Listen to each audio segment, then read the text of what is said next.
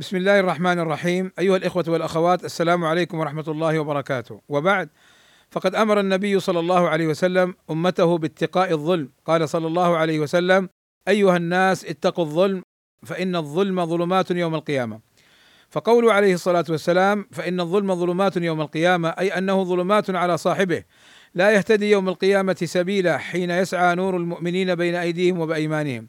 وقال الفضيل بئس الزاد إلى المعاد العدوان على العباد.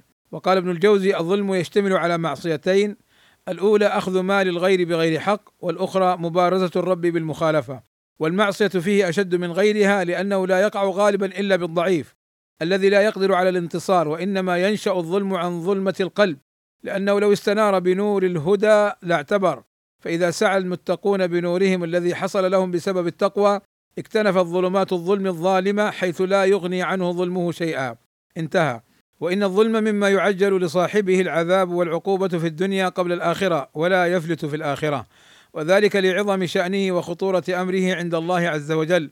ولا يغتر الواحد منا بإمهال الله للظالمين فإن الله يمهله ولا يهمله. قال صلى الله عليه وسلم إن الله لا يملي للظالم حتى إذا أخذه لم يفلته. قال ثم قرأ وكذلك أخذ ربك إذا أخذ القرى وهي ظالمة. إن أخذه أليم شديد. والسلام عليكم ورحمة الله وبركاته.